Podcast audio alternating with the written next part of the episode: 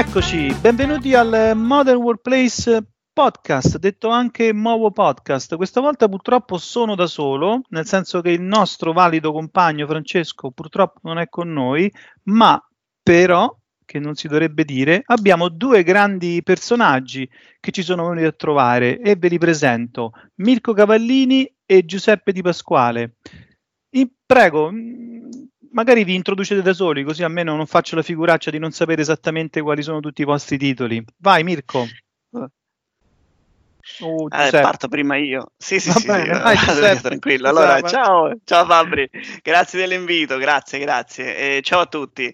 Sì, siamo qui, io e Mirko oggi. Io sono Giuseppe Di Pasquale, come già annunciato da Fabri.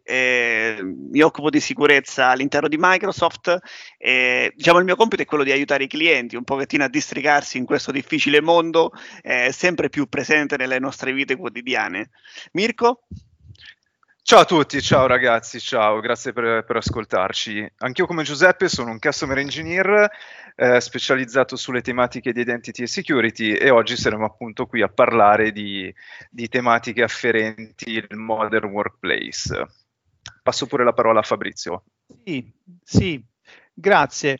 Allora sì, effettivamente l'obiettivo di oggi è cominciare ad allargare un po' di più lo spettro di quello che potenzialmente noi possiamo fare per proteggere il Modern Workplace. Ovvio, cioè il concetto di Modern Workplace racchiude comunque sia tantissime cose che sono le nostre tecnologie che Microsoft produce, nel senso che cerca di dare come servizi. Appunto, in questo contesto comunque noi abbiamo sempre come uno dei pillar fondamentali e principali la sicurezza. Questo insomma è chiaro, soprattutto al giorno d'oggi, che nonostante la crisi e tutto abbiamo visto un incremento pazzesco di attacchi, comunque sia, anche nel momento più difficile per noi per tanti altri motivi, e quindi è sempre più importante essere protetti nel Modern Workplace. Quindi il momento più difficile per loro, esatto, per noi è il più facile per loro. Bravissimo. Ecco perché dobbiamo essere pronti. Bravissimo. Quindi presentateci un po' i pillars di cosa vi occupate. Ok, allora Giuseppe, prendo un attimo lo stage. Allora, i pilastri principali del Modern Workplace fondamentalmente sono 4. Partirei da quello forse core, quello più importante in assoluto, che è l'identity and l'access management, quindi come poter gestire le identità e gli accessi non solo dei miei dipendenti, ma anche dei miei collaboratori, fornitori esterni, ospiti e quant'altro. Quindi garantire fondamentalmente la protezione delle credenziali di questi miei collaboratori e dipendenti affinché possano accedere, condividere e trattare dati nella maniera più sicura in assoluto. Dopodiché arriviamo al secondo pilastro, tanto quanto fondamentale quello che abbiamo appena citato, ovvero il pilastro della Threat Protection. Tradotto in italiano, semplicemente trattasi della protezione dalle minacce che, come stavamo dicendo in apertura e Fabrizio giustamente ha citato, sono sempre più evolute, sempre più sofisticate e tra l'altro, soprattutto nell'ultimo periodo, hanno un'incidenza veramente elevata. Quindi in questo caso e con questo pilastro l'obiettivo di proteggere la nostra postazione di lavoro moderna, appunto il Modern Workplace, prevede appunto il fatto che che le aziende si dotino di strumenti, lasciatemi dire, all'avanguardia, che permettono appunto alle aziende di proteggere le postazioni di lavoro dei propri dipendenti affinché siano protette ed esenti dalle minacce anche da quelle più evolute. Passo pure la parola a Giuseppe. Ok, grazie Mirko. Allora, gli ultimi due pilastri che magari possiamo inserire nel contesto del Modern Workplace. Oggi la parola Modern Workplace la potremmo definire una buzzword, la sentiamo tante volte nominare, ma dobbiamo sempre capire che oggi parlare di Modern Workplace parliamo di tutte quelle organizzazioni che sicuramente si affidano alla collaborazione digitale e soprattutto a tecnologia e tool, soprattutto per appunto approcciarsi ad un nuovo modo di lavorare. lavorare. In primis abbiamo il dato al centro di tutto, se ci pensiamo, il dato che è presente in qualsiasi situazione, e in questo si incastra il terzo pilastro, che è quello dell'information protection, quindi quelle soluzioni volte a proteggere il dato ovunque esso si trovi. Mentre invece uno degli ultimi pilastri, che si interseca ancora di più con il momento storico che stiamo vivendo, quello del Covid, dell'emergenza Covid, è quella del security management, perché devo essere in grado di controllare questo nuovo modo di lavorare. E come? Andando a verificare puntualmente che le risorse che lavorano per la mia realtà, piuttosto che i miei collaboratori, si affidino a delle postazioni di lavoro che siano sempre più controllate e compliant con gli standard aziendali. Quindi in questo si interseca il quarto pillar. Ottimo. Sì. Allora, effettivamente, diciamo, decisamente questi sono i pilastri più importanti. Mi viene spontaneo, o forse non troppo spontaneo, iniziare magari che ne approfondiamo uno per volta, se possiamo, cerchiamo di andare un po' più deep. Per esempio, iniziando per il discorso di identità, cioè come possiamo proteggere in maniera efficace l'accesso ad una o più applicazioni, come per esempio la posta elettronica, ma può essere qualsiasi altra applicazione, magari sempre nel contesto di Office 365 che utilizziamo. Guarda Fabrizio, grazie per la domanda, perché mai domanda fu più giusta di questa. Allora, prima di tutto io vorrei sfatare un mito che forse è anche un retaggio del passato, passatemi il termine. Allora, sicuramente quello che si faceva fino a qualche tempo fa, o è tra virgolette tuttora in voga, ma non è più un metodo tra virgolette compliant, è il fatto di pensare che la protezione delle identity si faccia semplicemente forzando una password lunga, una password quindi che abbia una lunghezza superiore ai 10-12 caratteri, piuttosto che una complessità alquanto astrusa. Questo nel mondo odierno è sicuramente un qualcosa che non è più efficace, per il semplice fatto che, bene o male, tutti coloro che lavorano nel campo dell'informatica avranno visto almeno una volta nella vita che quando un'azienda forza i propri dipendenti una password troppo lunga o troppo complessa, questa password rischia poi di finire in un taccuino, in un blocco note, su un post-it attaccato al monitor, piuttosto che scritto a penna sulla scrivania. Ecco, quello che oggi noi ci sentiamo di consigliare alle aziende, ed è un po' quello dove il mercato sta cercando di arrivare, è la cosiddetta metodologia passwordless, che, come dice il nome stesso, non prevede appunto più un'autenticazione basata su una password statica, lunga, corta, bella o brutta, bensì un accesso che avvenga con altri metodi quali, ad esempio, voglio citare forse i più famosi, l'autenticazione basata su PIN, come ad esempio prevede il nostro prodotto Windows Hello for Business, piuttosto che un'autenticazione biometrica, quindi col riconoscimento di un fattore biometrico, ottico, piuttosto che il fingerprint, quindi l'impronta. Questo nel mondo odierno è la strategia più opportuna che ci sentiamo di consigliare a tutte quelle aziende, a tutti i nostri clienti che vogliono adottare o implementare una gestione sicura delle proprie identità. Vorrei poi fare un'ulteriore declinazione, parlando sempre di identity e rifacendoci un attimino a quello che ci mette a disposizione la nostra soluzione cloud di identity management, che è Azure Active Directory, o Azure AD, se vogliamo leggermente accorciarlo.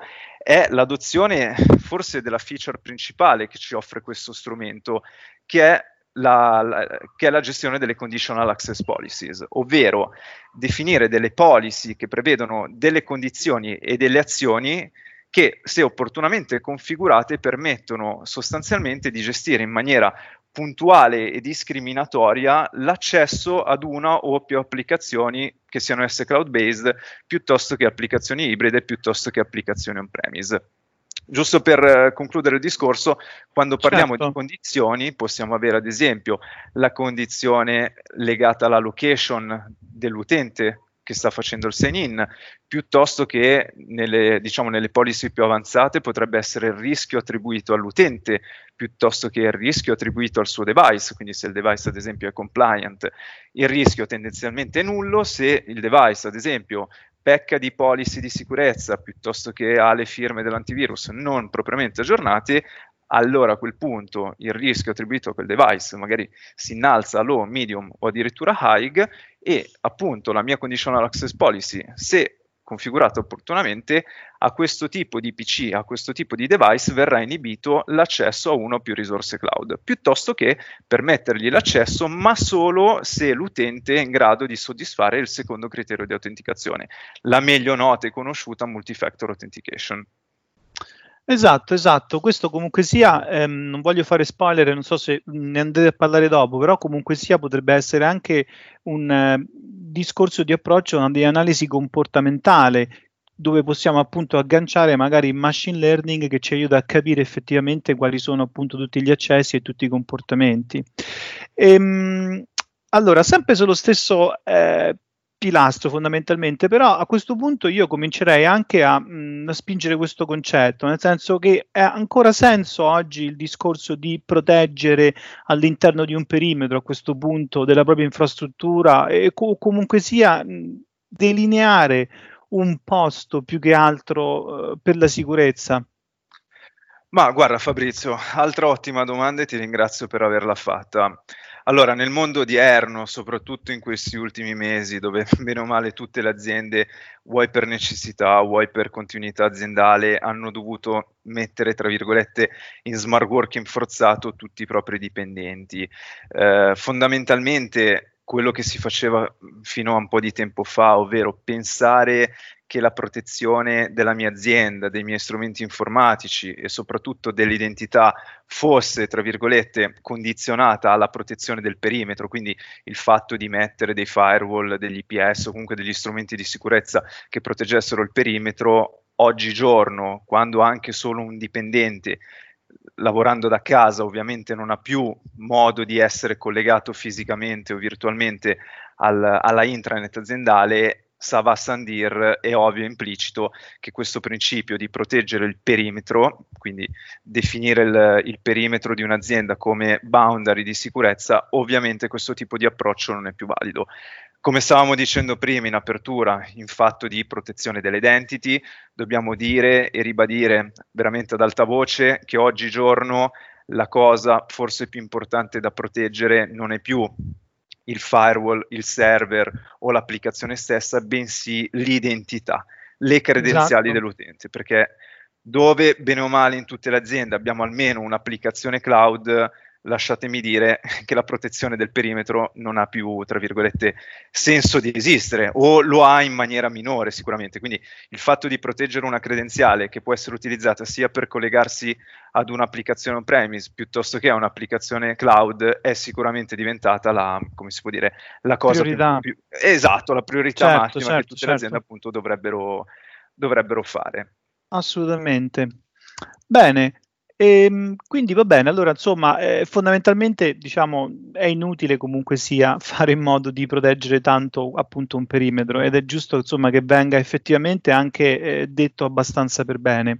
Quindi allora forse mi allaccio a quello che potenzialmente potevamo dire sul discorso del security management. Quindi noi allora che cosa intendiamo con questo approccio, con questa nomenclatura detta appunto security management? Ok, posso rispondere io qui, certo. Se vuoi Mirko, e sicuramente dico che cosa, che agganciandoci a quello che ha detto appunto Mirko, parliamo di un futuro sempre più fuori dai confini aziendali, quindi il modern è sempre al di fuori di quello che eravamo abituati a fare, diciamo un po' negli anni 90, quando eravamo abituati ad accendere il nostro PC fisso, di sicuro non mobile, e rimanere diciamo fissi nelle nostre postazioni dalle 9 alle 18, se tutto andava bene. Oggi possiamo immaginarci sempre più fuori dalla nostra azienda, ma soprattutto anche con dispositivi che possono non essere aziendali. Non abbiamo limiti, abbiamo telefoni, abbiamo desktop privati a casa. La cosa più importante oggi è fare la gestione di questi device dalle quali io mi connetto, che siano aziendali e magari perché no, anche privati, col concetto del bring your own device, quindi utilizzare anche il device privato per a affrontare tematiche aziendali come la lettura della posta, la scrittura di un documento. Questo come lo faccio oggi? Posso farlo con una soluzione che si chiama Intune, e mi do l'obiettivo di garantire che le policy aziendali che ho definito possano essere trasmessi a questi device che io gestisco, che siano mobile, che siano desktop, e l'obiettivo più grande è controllare la sessione di questo device, quindi in tempo reale garantire che il dato stesso che entra o esce da queste postazioni possa essere controllato il più possibile. In questo senso la gestione del device risulta fondamentale per garantire la compliance dell'azienda stessa nei confronti appunto non solo dei dati ma del dipendente stesso. Esatto, comunque sì, effettivamente si è moltiplicato il numero di endpoint, così come li chiamiamo, no? Nel senso con cui noi accediamo, lavoriamo e in qualsiasi momento da qualsiasi parte, quindi sì, è fondamentale. Quindi fondamentalmente qui dobbiamo comunque anche cominciare a parlare di un altro concetto della protezione del dato, nel senso quali sono oggi le challenges che sono più comuni in questo scenario per proteggere i dati sensibili? Perché abbiamo capito che fondamentalmente la protezione deve viaggiare con il dato, nel senso appunto per continuare il discorso del perimetro di prima. Quindi che cosa notiamo oggi come challenges per questi scenari? Allora Fabri, guarda, la protezione del dato è sempre esistita sia quando avevamo tutto on-prem, quindi i classici anni 90, come li chiamo io, ma stanno aumentando appunto a livello di challenge oggi, perché andando fuori la definizione di dato protetto assume ancora più peso. Come lo assume questo peso? Garantendo che l'accesso ad un dato sensibile sia controllato il più possibile. Questo oggi lo possiamo fare con una soluzione, una suite omnicomprensiva che si chiama Azure Information Protection o Microsoft Information Protection sarebbe più corretto, sì, per e questo ci garantisce. È l'evoluzione, sì, insomma per chi ci ascolta e magari conosce sommariamente le capacità della soluzione, ci garantisce di mantenere il dato protetto nei suoi stati, che possa essere at rest, quindi memorizzato comunque in uno storage, o che possa essere in transit, quindi nel nostro caso si sposta da che cosa? Dall'interno dell'azienda all'esterno dell'azienda, quindi se prima ne avevo un controllo adesso lo perdo totalmente.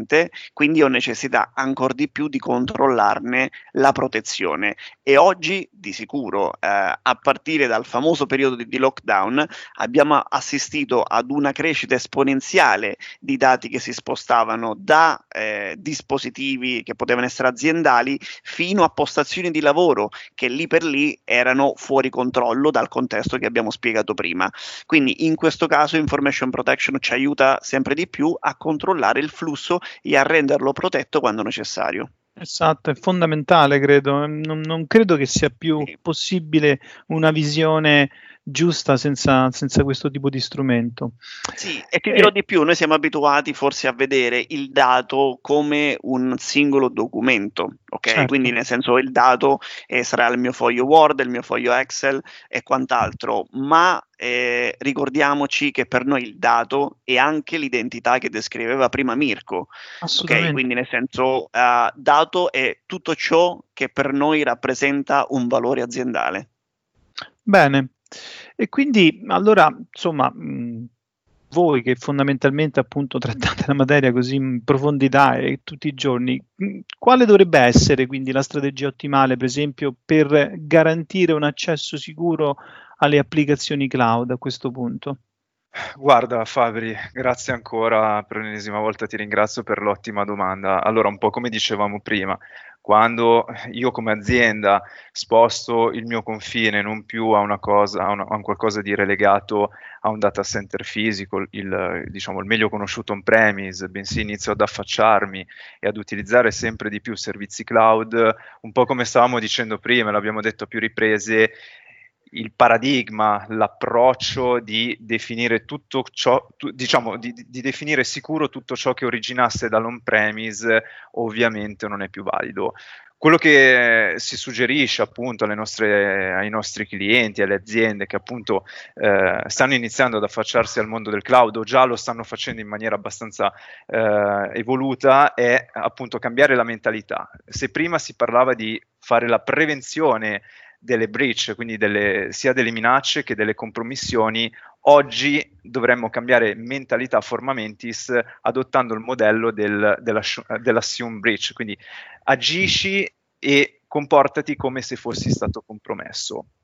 Quindi partendo da questa parolina molto semplice che appunto assume breach, quello che ci sentiamo di consigliare alle aziende è di adottare e di valutare il cosiddetto modello di Zero Trust, quindi esatto, non dare più fiducia a nessuno, bensì ad ogni accesso e ad ogni consultazione di un'applicazione, di un file, eccetera, eccetera, o il consumo in generale di una qualsiasi risorsa, verifica una serie di fattori, di segnali, che sono un po' quelli che stavamo dicendo prima. Quindi ad ogni accesso, ad ogni tentativo di consumo di una qualsiasi risorsa, appunto, verifica che quell'accesso sia puro, sia benevolo e non sia invece un qualcosa di malevolo. E il modello Zero Trust per l'appunto prevede questo, quindi verificare e adottare appunto una strategia che permetta di verificare appunto che ogni tentativo di accesso o di consumo di una risorsa sia lecito e non sia un qualcosa di malevolo. A tal scopo, scusa Giuseppe, dimmi pure. No, è la stessa cosa che praticamente insegniamo ai nostri figli. Zero Trust, quindi non fidarti di nessuno, degli stranieri, e non prendere nulla da loro. Bravissimo, metafora calzante a pennello, esatto, esattamente. E quindi niente, a tale scopo ritorniamo un po' sui concetti tecnici, sui nostri prodotti. Anche in questo caso la nostra soluzione di Identity as a Service, che appunto Azure Active Directory, ha la possibilità e mette tutti gli strumenti del caso a disposizione delle aziende che lo utilizzano, la possibilità di definire tramite le conditional access policies, molto semplicemente, questo tipo di modello, quindi le famose condizioni che stavamo citando prima, quando appunto stavo parlando della gestione sicura delle credenziali. Anche in questo caso Azure Active Directory ci viene in supporto, e viene in supporto delle aziende che vogliono adottare questa nuova tipologia di approccio che è appunto lo Zero Trust. Quindi definire delle policy che prevedano un processo decisionale, io lo chiamo processo decisionale perché fondamentalmente si basa su delle decisioni che vengono ovviamente valutate su n fattori. I fattori, ripeto, possono essere più semplici, quindi l'applicazione a cui l'utente sta accedendo, piuttosto che la location, piuttosto che la piattaforma, l'applicazione che sta utilizzando, il rischio attribuito al device, all'utente e così via. Abbiamo veramente la possibilità di miscelare insieme tutti questi fattori, e una volta che ho messo insieme tutte queste condizioni posso poi definire il then, quindi cosa faccio se tutte queste condizioni sono vere o false. Le azioni ovviamente possono essere dalle più semplici, quindi granta l'utente ad accedere a quella risorsa, quindi permettergli l'accesso, piuttosto che permettergli l'accesso ma richiedendogli preventivamente un secondo fattore di autenticazione, quindi la cosiddetta multi-factor authentication, piuttosto che, ad esempio, negagli l'accesso. Ecco, quindi giusto per chiudere, Azure Active Directory è lo strumento principale di identity management che tutte le aziende dovrebbero adottare per definire questo tipo di approccio che è appunto lo Zero Trust. Torna sempre centrale come elemento. Comunque, giusto per espandere, innanzitutto basta googolare comunque sia Microsoft Zero Trust, c'è veramente tanta documentazione ed è fatta benissimo, che spiega anche esattamente tutto. E aggiungo solo una cosa che diciamo un po' appunto rinforza quello che hai appena detto Mirko, è che alla fine noi diciamo siamo consapevoli che non è una questione se veniamo attaccati, ma solo una questione di quando, perché tanto comunque è talmente elevato questo sistema di malicious comunque sia, che è ormai matematicamente sicuro che fondamentalmente noi subiremo dei threat di diversa tipologia, ma sappiamo benissimo che questo accadrà. E quindi magari lo sappiamo già, scusa Fabrizio, ma sì, hai ragione. Ma inconsapevoli, sì, effettivamente. Bravo, bravissimo. Ma soprattutto direi perché oggi le minacce diventano anche loro moderne, quindi se il workplace diventa moderno dobbiamo anche aggiornarci con la sicurezza moderna, non possiamo rimanere al singolo firewall che ci al solito protegge da tutto, ecco.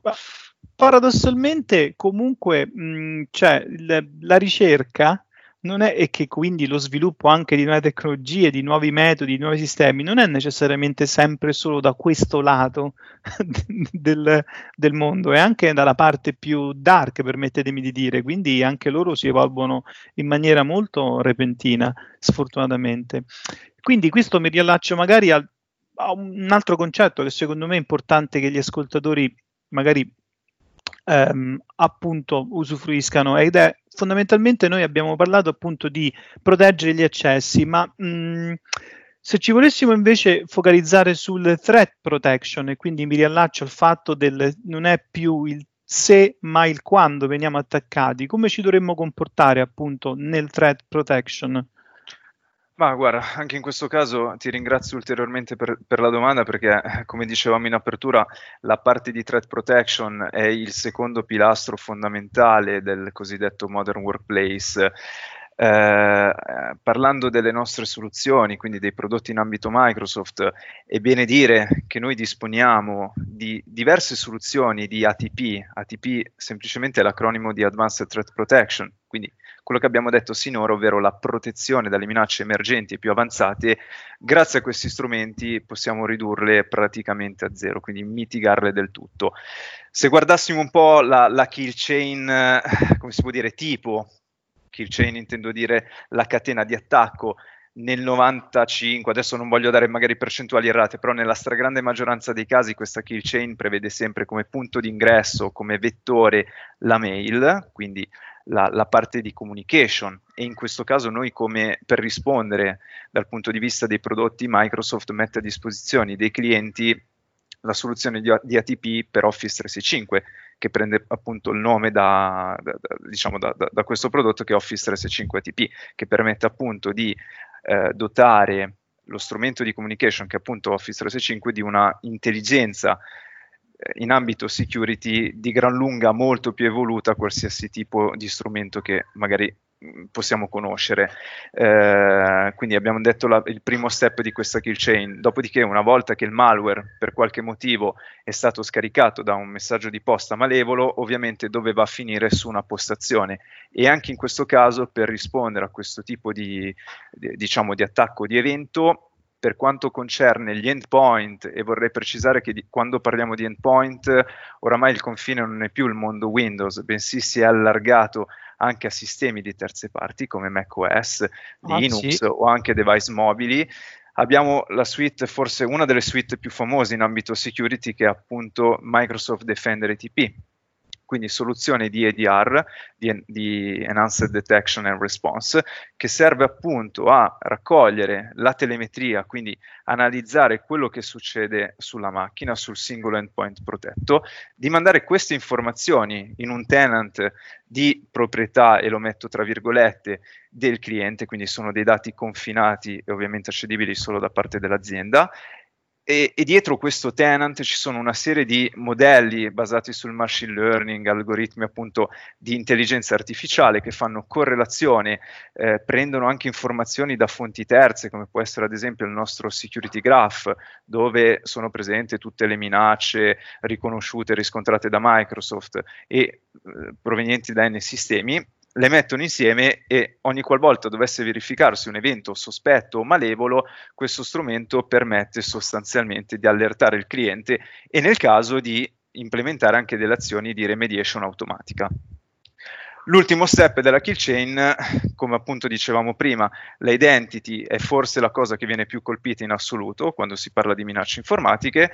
È ovviamente nel 99% delle aziende l'Active Directory, quindi la gestione centralizzata delle identity quando parliamo di prodotti on-premise, e anche in questo caso esiste una suite di prodotti specifica per l'Active Directory on-premise che è Azure ATP, e anche in questo caso sono dei sensori che installati a bordo dei server fondamentalmente, che sono i domain controller, quindi coloro che erogano questo tipo di servizio, che permettono anche in questo caso, tramite la raccolta di di informazioni, di eventi, l'analisi del traffico di rete, permettono in tempo veramente reale di allertare il cliente ogni qualvolta si verifichi un'attività sospetta che ha come goal, come obiettivo la compromissione di una credenziale.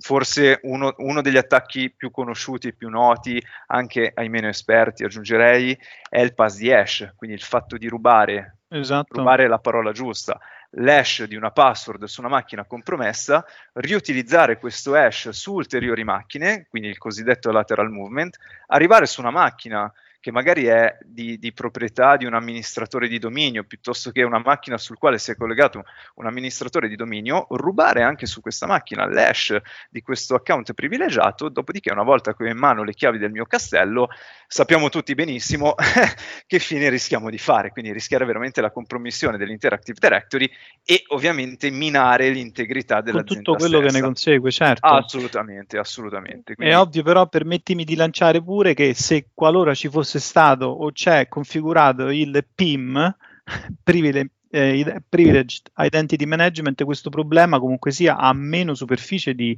esistere, perché magari l'admin in quel momento è disabilitato, deve chiedere l'approval per esserlo, quindi bravissimo, vedi anche lì in quel caso ci sono ulteriori strumenti. Bravissimo, sì, esatto, è solo una questione di strategia, certo. Ad esempio nel caso del PIM ti rubo la parola giusto 2 secondi, sì, per meglio declinarla, è giustissimo quello che ha detto Fabrizio, perché il PIM permette appunto di applicare il cosiddetto paradigma del just in time e del just in fact, esatto, privilegi nel momento in cui ne ho bisogno e solamente per un periodo limitato di tempo. Esatto, sicuramente esatto. Quello è un approccio che mitiga questo tipo di rischio che abbiamo appena citato. Bene, bene, comunque veramente tanto materiale, quindi io a questo punto ricapitolerei diciamo i pillars appunto di tutto questo approccio che sì, fondamentalmente Microsoft che sta cercando comunque sia di dare a tutto questo contesto per la protezione del Modern Workplace, che appunto Giuseppe magari ce li ricordi. Come no? Allora, sicuramente ribadiamo il discorso che Modern Workplace è un nuovo modo di lavorare, dove effettivamente sfruttiamo la tecnologia a pieno. Ricordiamoci che non basta installare un tool di messaggistica ed essere, diciamo, ampiamente dentro il discorso del Modern Workplace, ma dobbiamo pensare in primis alla sicurezza per tutti i motivi che abbiamo detto. E in questo quindi abbiamo al primo posto sicuramente l'identità. Oggi tutto è basato sull'identità, la nostra identità è il perimetro di sicurezza entro il quale noi giriamo. Soprattutto parliamo di threat protection al secondo posto, come che cosa? Protezione da minacce nuove, quindi non parliamo solo esclusivamente del classico brute force, quindi indovinare una password, ma abbiamo delle tecnologie più complesse sfruttate dai nostri amici attaccanti. Quindi se noi evolviamo le nostre tecnologie, anche loro evolvono i loro attacchi, quindi diciamo che è una battaglia che continua sempre alla pari. Al terzo posto abbiamo la protezione del dato, quindi ci spostiamo col dato e la protezione dello stesso si sposta con noi, ovunque esso vada.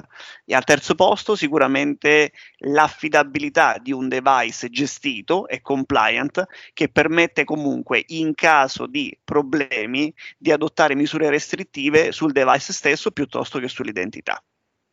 Bene, benissimo, io non ho parole per ringraziarvi, veramente una puntata ricca e densa, tra l'altro di comunque sia un contenuto che veramente dovrebbe essere insegnato anche dalle elementari dal mio punto di vista. Quindi io voglio ringraziare Mirko Cavallini e Giuseppe Di Pasquale, grazie ancora per essere stati con noi al nuovo podcast. Spero ci sia modo di rivederci, comunque siete stati veramente chiari e fondamentali, grazie ancora. Grazie a tutti, alla prossima allora. Alla prossima, ciao a tutti, ciao ciao ciao ciao ciao ciao ciao.